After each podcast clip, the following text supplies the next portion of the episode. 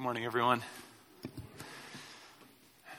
It's good to be here together with you on this New Year's Eve. You've got about 13 hours left to make the lame see you next year jokes. So get it out of your system.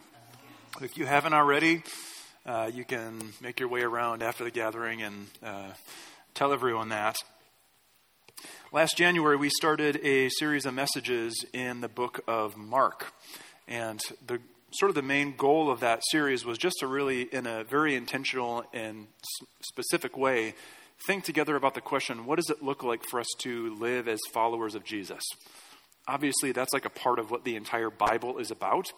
Uh, but there's something unique about the gospel accounts, which are the biographical accounts of Jesus' life and ministry, they just give us a unique perspective and they generate questions uh, for us that some other parts of the Bible don't or uh, just don't in the same way.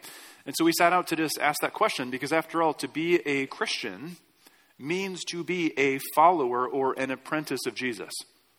Certainly, there's aspects of, you know, there's things that we believe and, and all of that, and that's true. Uh, but to be a follower of Jesus means to be a follower of Jesus in the way that we live. And so we've been trying to think together as a church family about what does it look like? Let's just go to the life and ministry of Jesus and just ask this question What does it look like for us to live as his apprentices? And because the book of Mark is 16 chapters long, we made a promise that we would not do the entire thing in one sitting. we wouldn't uh, go through that series without any breaks. So we took off uh, for this past fall and this past Advent, and now this morning we are coming back into the book of Mark. One of the unique things that we have done along the journey in the book of Mark is we have been reading portions of the Bible out loud. Maybe uh, there may be some of you who have never been to a church where you've just taken like an extended period of time, whether it's 30 minutes or an hour and a half, like we've done in the past. Maybe you've never been to a church that's just sat there and read the Bible out loud. Uh, with no teaching, with no explanation, with no sermon, just hearing the Word of God. Uh, we believe that the Word of God is worth just listening to. And obviously, we value uh, teaching and we value uh, helping you understand what the Bible says. And yet, there's also, uh, we just need to create space where we can simply listen to uh, the Word of God read out loud. And so that's what we're going to do this morning. We're going to read chapters 8 through 11 of the book of Mark. And before we do that, I want to just, uh, there's something I need to tell you about really quick. Uh, if you've been around Elmwood for a while, you know that we are, uh, we really care about providing resources and tools for you to help you cultivate spiritual rhythms in your life. Uh, we believe that uh, spiritual rhythms are one of the ways that we cultivate a kind of intimacy with Jesus and live with Jesus and abide in Him. And so you know, you, you may think of, you may have heard the language before of spiritual disciplines, which can feel very wooden and sort of, you know, uh, very rigid. Uh, but spiritual rhythms are really just a way of how do, how do we help, help all of the people who call Elmwood home to cultivate rhythms in their life of being together with Jesus. And so that's one of the things we really care about. And so we also want to provide resources. You know, as you set out on the rhythms of Bible and prayer and Sabbath and community and mission, we want to provide resources to help you do that. Uh, Crossway is a Christian publisher that produces just all sorts of awesome materials. And they did this last year, and they're doing it again this year. I got an email saying that uh, Crossway is having like this massive sale, and I just need to tell you about this because uh, as you seek to cultivate a spiritual life with Jesus, they have so many resources that can be very helpful to you. So if you are a Crossway Plus member, which basically just means you sign up for an account, it doesn't cost anything. It means that any of their audiobooks and any of their ebooks uh, from Monday through Friday this week are on sale for $2.99, which is like super cheap. Let me put this in perspective for you. They have uh, the ESV commentary. It's like a nine volume commentary that goes through the entire Bible. And if you purchase a hard copy of this ESV commentary, they're like $70 a piece. Last year, they were a part of the sale so that these commentary sets and all these resources are $2.99 which is like just insane to think about. That I use those commentaries in my own personal study and my own prep for sermons here on Sunday. So I just encourage you go to crossway.org and just look around and see what they have. They have so many helpful resources, and uh, just there, there's no better time if you can handle ebooks. I know some of you can't do that; you need paper. But if you're able to handle uh, ebooks or listening to audiobooks, it's just a really great opportunity uh, for you at the beginning of the year to uh, maybe step into some of those resources that can help you in your walk with Jesus. So, wanted to just tell you about that before we got into the um, reading this morning. Uh, so, with that being said, I'm going to, as we do each time we read uh, extended portions of the Bible, I'm just going to leave a few minutes for silence. And by a few minutes, I literally mean a few minutes, like two minutes. We're going to sit in silence. And of course, because we don't have children's sermon time, that's silence is relative today, okay? So you may hear rustling or you may hear children. That's okay. Uh, we're just going to sit together in silence, and then we are going to hear God's word read and then come to the communion table together. So let's take two minutes of silence together before we read Mark 8 through 11.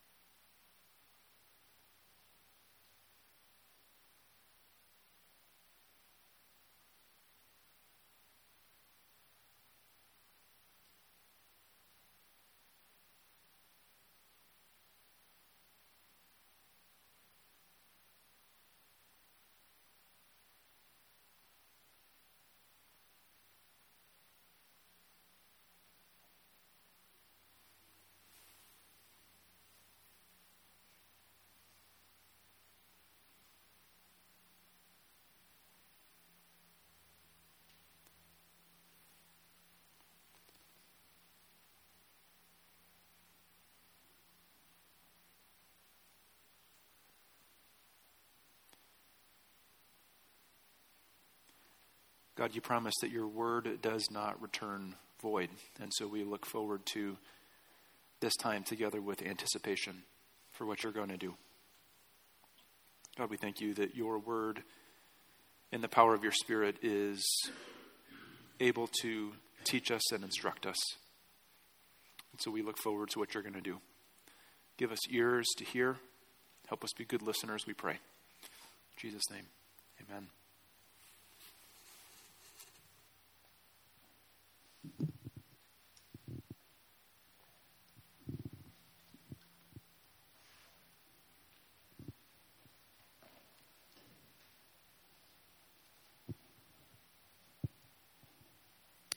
During those days, another large crowd gathered. Since they had nothing to eat, Jesus called his disciples to him and said, I have compassion for these people. They have already been here, been with me three days, and have nothing to eat. If I send them home hungry, they will collapse on the way, because some of them have come a long distance. His disciples answered, but where in this remote place can anyone get enough bread to feed them? How many loaves do you have? Jesus asked. Seven, they replied. And he told the crowd to sit down on the ground. When he had taken the seven loaves and given thanks, he broke them and gave them to his disciples to distribute to the people, and they did so. They had a few small fish as well. He gave thanks for them also and told the disciples to distribute them. The people ate and were satisfied. Afterward, the disciples picked up seven basketfuls of broken pieces that were left over. About 4,000 were present. After he had sent them away, he got into the boat with his disciples and went away to the region of Dalmanutha. The Pharisees came and began to question Jesus. To test him, they asked him for a sign from heaven. He sighed deeply and said, Why does this generation look for a sign? Truly I tell you, no sign will be given to it. Then he left them, got into the boat, and crossed to the other side. The disciples had forgotten to bring bread, except for one loaf they had with them in the boat. Be careful, Jesus warned them. Watch out for the yeast of the Pharisees and that of Herod. They discussed this with one another and said, It is because we have no bread. Aware of their discussion, Jesus asked them, Why are you talking about having no bread? Do you still not see or understand? Are your hearts hardened? Do you have eyes that fail to see and ears that fail to hear? And don't you remember when I broke the five loaves for the five thousand? How many basketfuls, basketfuls of pieces did you pick up? Twelve, they said. And when I broke the seven loaves for the four thousand, how many basketfuls of pieces did you pick up? They answered, Seven. He said to them, Do you still not understand? They came to Bethsaida, and some people brought a blind man and begged Jesus to touch him. He took the blind man by the hand and led him outside the village. When he had spit on the man's eyes and put his hands on him, Jesus asked, Do you see anything? He looked up and said, I see people. They look like trees walking around. Once more, Jesus put his hands on the man's eyes. Then his eyes were opened, his sight was restored, and he saw everything clearly. Jesus sent him home, saying, Don't even go into the village. And Jesus and his disciples went on to the villages around Caesarea Philippi. On the way, he asked them, who do people say I am? And they replied, Some say John the Baptist, others say Elijah, and still others one of the prophets. But what about you? He asked. Who do you say I am? Peter answered, You are the Messiah. Jesus warned them not to tell anyone about him.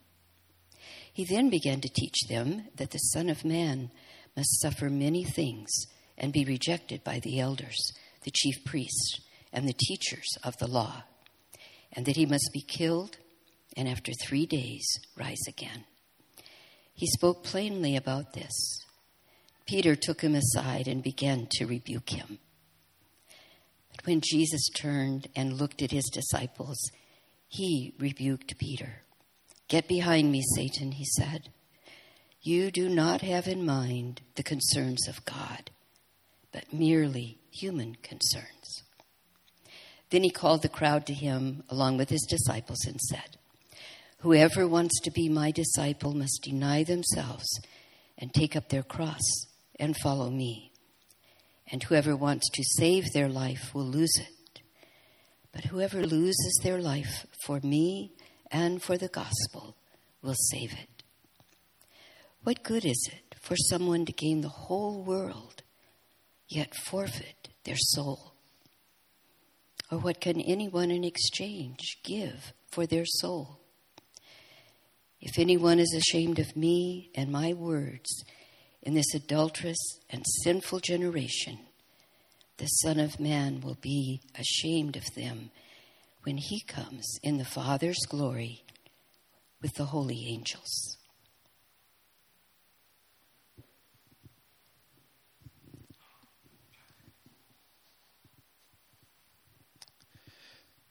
And he said to them, Truly I tell you, some who are standing here will not taste death before they see that the kingdom of God has come with power.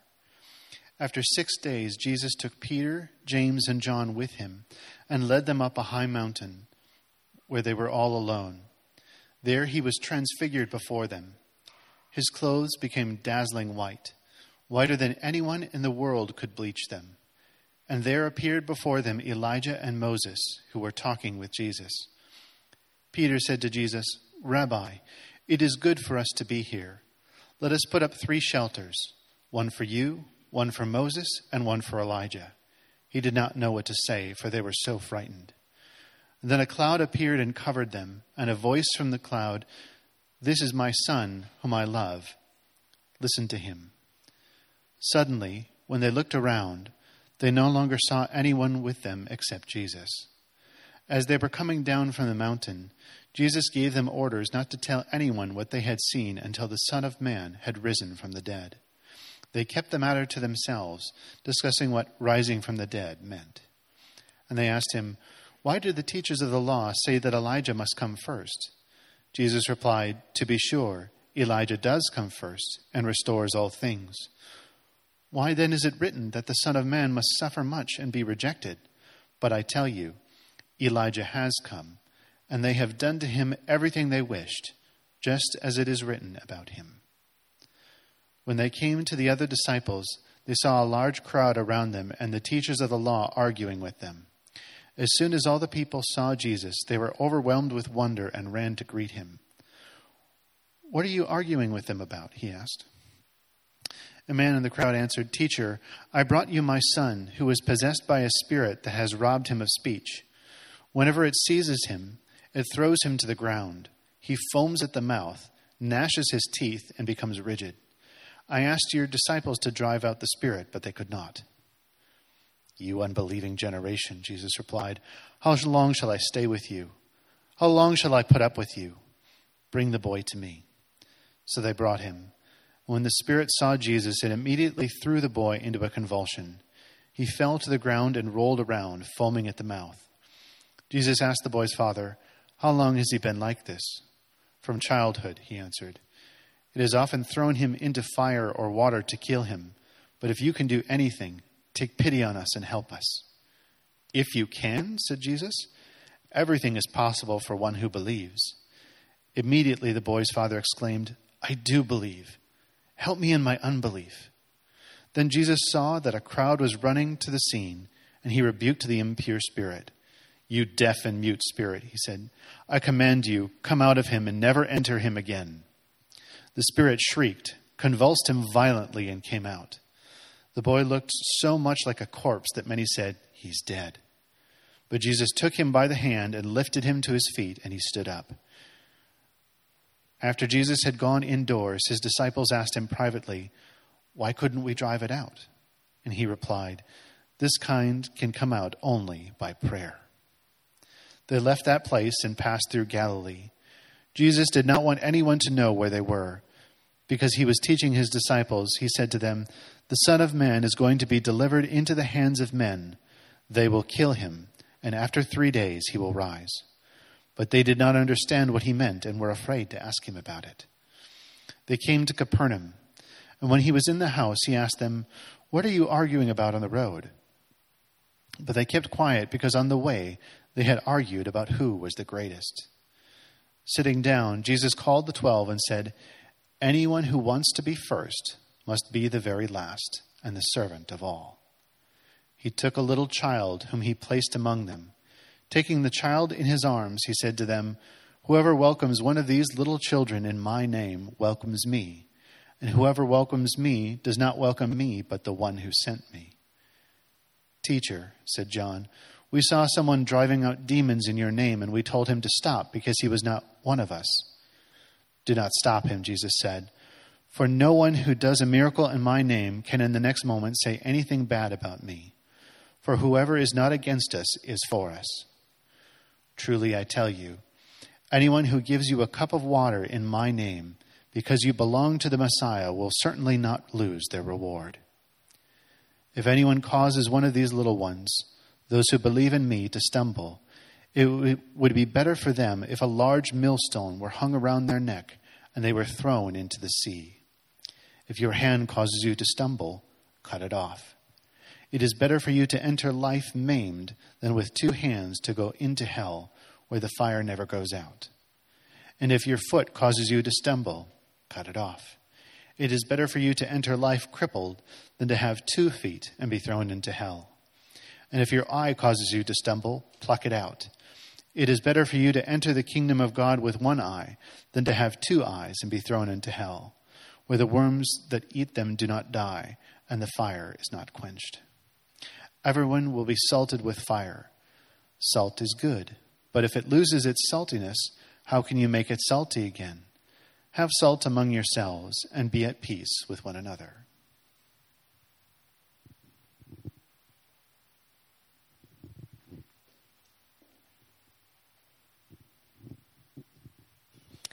Jesus then left that place and went into the region of Judea and across the Jordan. Again, crowds of people came to him, and as was his custom, he taught them. Some Pharisees came and tested him by asking, Is it lawful for a man to divorce his wife? What did Moses command you? He replied. They said, Moses permitted a man to write a certificate of divorce and send her away. It was because your hearts were hard that Moses wrote you this law, Jesus replied. But at the beginning of creation, God made them male and female. For this reason, a man will leave his father and mother and be united to his wife, and the two will become one flesh. So they are no longer two, but one flesh. Therefore, what God has joined together, let no one separate. When they were in the house again, the disciples asked Jesus about this. He answered, Anyone who divorces his wife and marries another woman commits adultery against her. And if she divorces her husband and marries another man, she commits adultery. People were bringing little children to Jesus for him to place his hands on them, but the disciples rebuked them. When Jesus saw this, he was indignant. He said to them, Let the little children come to me, and do not hinder them, for the kingdom of God belongs to such as these. Truly I tell you, anyone who will not receive the kingdom of God like a little child will never enter it. And he took the children in his arms, placed his hands on them, and blessed them. As Jesus started on his way, a man ran up to him and fell on his knees before him. Good teacher, he asked, what must I do to inherit eternal life? Why do you call me good? Jesus answered. No one is good except God alone. You know the commandments. You shall not murder. You shall not commit adultery. You shall not steal. You shall not give false testimony. You shall not defraud. Honor your father and mother. Teacher, he declared, all these I have kept since I was a boy. Jesus looked at him and loved him. One thing you lack, he said. Go, sell everything you have and give to the poor, and you will have treasure in heaven. Then come, follow me. At this, the man's face fell. He went away sad because he had great wealth. Jesus looked around and said to his disciples, How hard it is for the rich to enter the kingdom of God. The disciples were amazed at his words. But Jesus said again, Children, how hard it is to enter the kingdom of God. It is easier for a camel to go through the eye of a needle than for someone who is rich to enter the kingdom of God. The disciples were even more amazed and said to each other, Who then can be saved? Jesus looked at them and said, With man this is impossible, but not with God. All things are possible with God. Then Peter spoke up, We have left everything to follow you. Truly, I tell you, Jesus replied, no one who has left home or brothers or sisters or mother or father or children or fields for me and the gospel will fail to receive a hundred times as much in this present age homes, brothers, sisters, mothers, children, and fields, along with persecutions, and in the age to come, eternal life. But many who are first will be last, and the last first. They were on their way up to Jerusalem, with Jesus leading the way, and the disciples were astonished, while those who followed were afraid. Again, he took the twelve aside and told them what was going to happen to him. We are going up to Jerusalem, he said, and the Son of Man will be delivered over to the chief priests and the teachers of the law. They will condemn him to death and will hand him over to the Gentiles who will mock him and spit on him, flog him, and kill him. Three days later, he will rise. Then James and John, the sons of Zebedee, came to him. Teacher, they said, we want you to do for us whatever we ask. What do you want me to do for you? He asked. They replied, Let one of us sit at your right and the other at your left in your glory. You don't know what you are asking, Jesus said. Can you drink the cup I drink, or be baptized with the baptism I am baptized with? We can, they answered. Jesus said to them, You will drink the cup I drink, and be baptized with the baptism I am baptized with. But to sit at my right or left is not for me to grant. These places belong to those for whom they have been prepared. When the ten heard about this, they became indignant with James and John. Jesus called them together and said, You know that those who are regarded as rulers of the Gentiles lord it over them, and their high officials exercise authority over them. Not so with you. Instead, whoever wants to become great among you must be your servant, and whoever wants to be first must be slave of all. For even the Son of Man did not come to be served, but to serve, and to give his life as a ransom for many. Then they came to Jericho. As Jesus and his disciples, together with a large crowd, were leaving the city, a blind man, Bartimaeus, which means son of Timaeus, was sitting by the roadside begging. When he heard that it was Jesus of Nazareth, he began to shout, Jesus, son of David, have mercy on me. Many rebuked him and told him to be quiet, but he shouted all the more, Son of David, have mercy on me. Jesus stopped and said, Call him. So they called the blind man. Cheer up, on your feet, he's calling you. Throwing his cloak aside, he jumped to his feet and came to Jesus. What do you want me to do for you? Jesus asked him. The blind man said, Rabbi, I want to see. Go, said Jesus, your faith has healed you. Immediately he received his sight and followed Jesus along the road.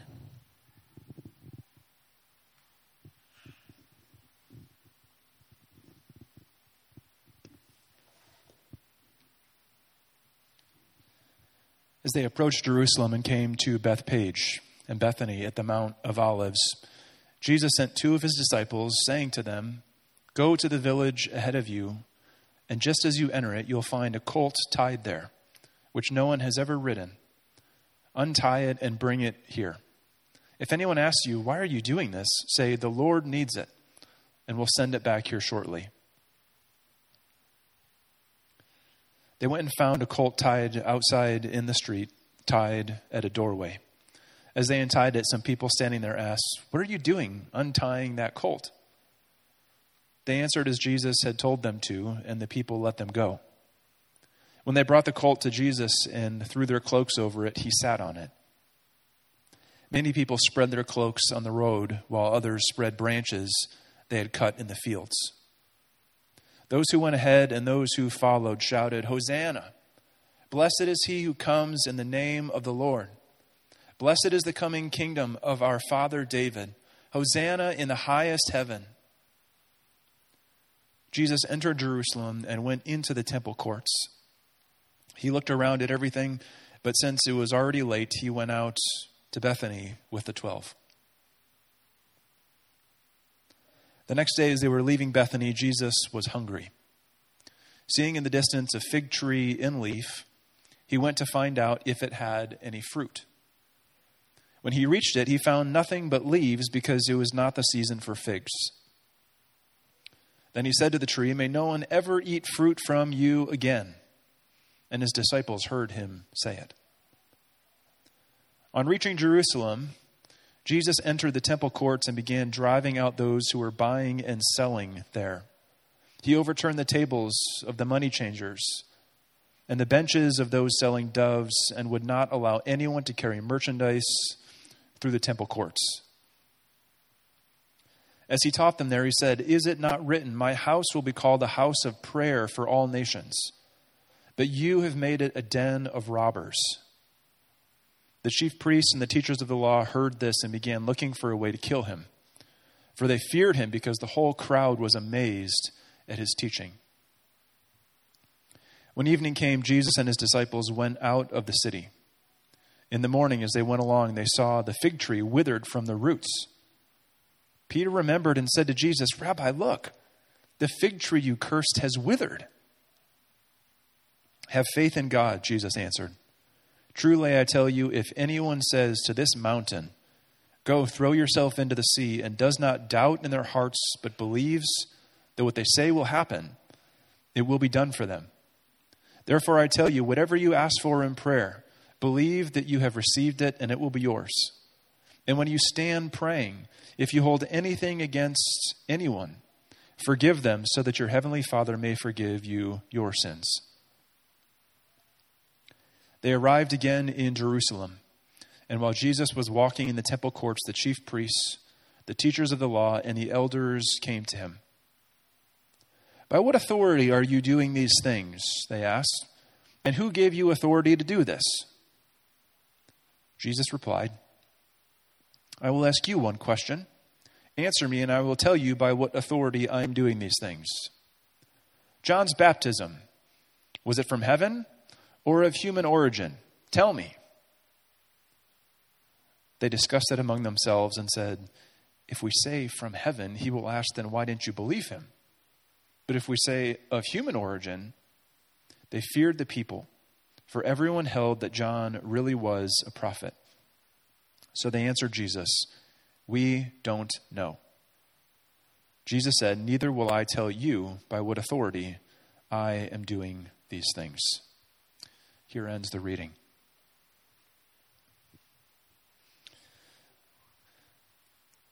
These chapters in Mark that you just heard read tell about Jesus' journey to the cross. And as Mark tells us about Jesus journeying to the cross, we see a repeated theme of Jesus telling his disciples over and over and over again this is the meaning of my death. I'm going to be handed over, I'm going to be executed, and I'm going to give my life as a ransom for many. His disciples needed to hear that message over and over and over and over again and we don't need to hear anything different. We need to hear the same message over and over again about Jesus and about his life and his death and what his death accomplished. And one of the ways that we get to remember, and, and as we focus our attention on the meaning of Jesus' death, is to come to the communion table. And as we do, we're reminded that Jesus came to give his life as a ransom for many, so that those of us who are enslaved to sin and death could be set free. So we get to remember and celebrate why Jesus came to give his life, to be a ransom for many. As we come to the communion table, I want to invite you to take just a few moments of silence. Maybe there's something from the reading that you want to just think about or ponder or something that you need to bring before the Lord. But I want to just give you just a few moments of silence and confession before we come and rem- remember Christ at the table.